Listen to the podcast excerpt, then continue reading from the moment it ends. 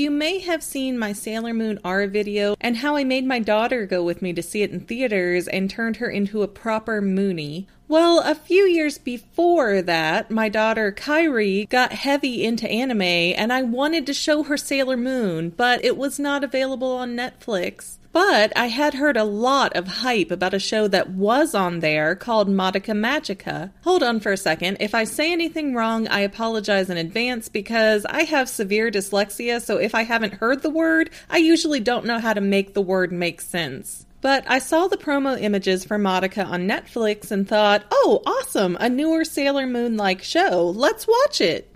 Madoka Magica has the most deceptive intro in the history of all television. Spoilers ahead. This cute, perky, upbeat song showing the fun misadventures of a magical girl comes to a crashing halt when one of the main characters gets her head bitten off in the third episode. And it only gets crazier from there. Well, at least it gets crazier in terms of brutality. The show is actually astonishingly good, with an incredible handling of the space time continuum. But I mean, my daughter was like seven at the time, and we were both sobbing through about half of the episodes. I kept asking her if she wanted to stop, and she'd say, No, we've made it this far, we have to keep going. That show was so good, and the ending of the series was so surprising for me. I've studied film for so long that I can usually see the endings coming, but for Madoka Magica, I don't even have enough words to praise it in the right way. However, I can explain the impact it had on my daughter, who, after getting the idea on the internet, now goes into bookstores, takes the Madoka manga out of the anime section, and places it prominently in the religion section because people need to know that she died to save us all. Kyrie likes to come to me with different theories that she makes. Most of them are too weak to move forward with, or she might have a good thought bubble, but there's not enough information to go anywhere with it. But while driving to school the other day, she gave me one that made me go, huh.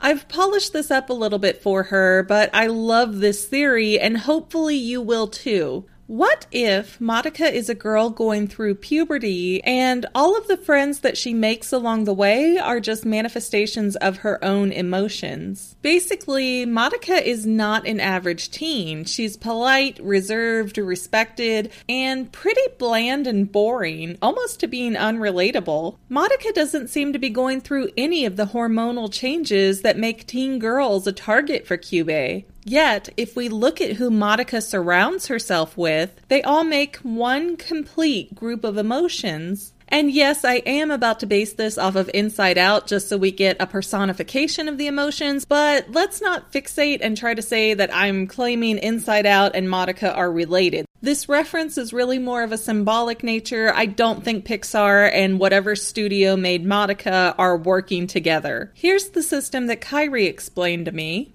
Homura is Madoka's fear because she's always trying to keep her safe and away from making bad decisions. Sayaka is her sadness, as is shown with how depressed Sayaka gets after she can't get with the boy that she's in love with. Kyoko is anger, unpredictable and out of control, unwilling to follow directions and be the stereotype of a good girl. Hitomi is Madoka's disgust, as she's too good to even join in with the magical girl craze that so many other girls seem to be falling into at their school. And Mami is the upbeat, indomitable Joy who has always had a good attitude and is very strong. Until, of course, she's killed, which is interesting because many girls end up going through puberty and losing a lot of their joy as they get overwhelmed with other emotions. Now, what is Kyubey?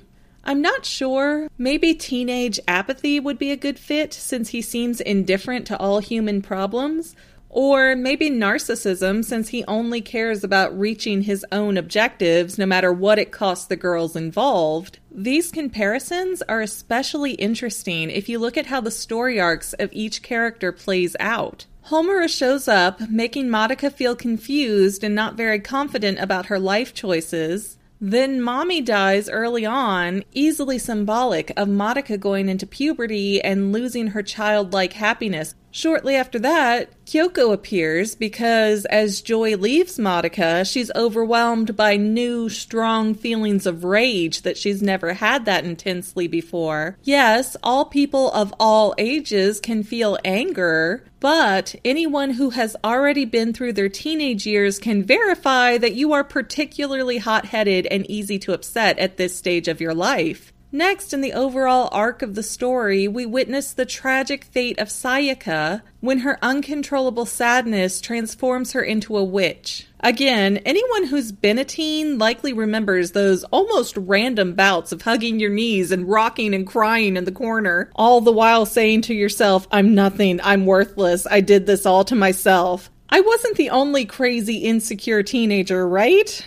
I say as a crazy, insecure adult. But funny enough, this feeling of sadness is often connected to rage, and Sayaka and Kyoko are paired off as potential BFFs in the series. I know people like to say they're in a relationship and that Homura and Mami and Madoka were in this love triangle kind of thing, but come on, they're young girls. Let's not put labels on them if they're not ready to put the labels on themselves. Let the girls or the writers figure that part out. Now, all the while, Hitomi is off being normal. She seems to be doing well in life and school. She gets the guy she likes, and she has no one trying to kill her. It's a pretty sweet life for Hitomi. And how often do we feel disgusted with the popular kids in school while secretly envying how easy and carefree life appears to be for them? Yes, it seems like there's a fair amount of evidence to at least speculate that Monica's friends are projections of her inner emotions, and they're emotions that she herself lacks in everyday life. Is that an accident? After all, we see at the end of the series that Madoka becomes a god, a concept, a supernatural being, and so she exists outside of our understanding of time and space.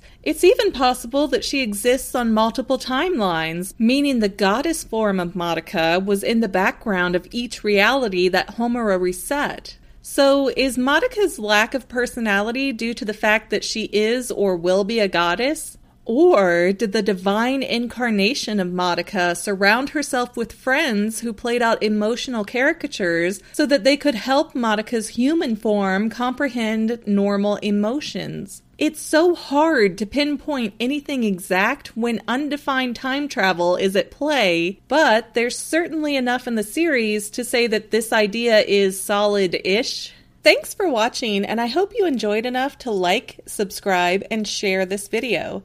I've also got a lot of other videos on my channel that you are fully encouraged to go check out. Plus, you can find me on Facebook at Say Halo Goodbye, which is my gamer tag, or Twitter at the underscore Fanily.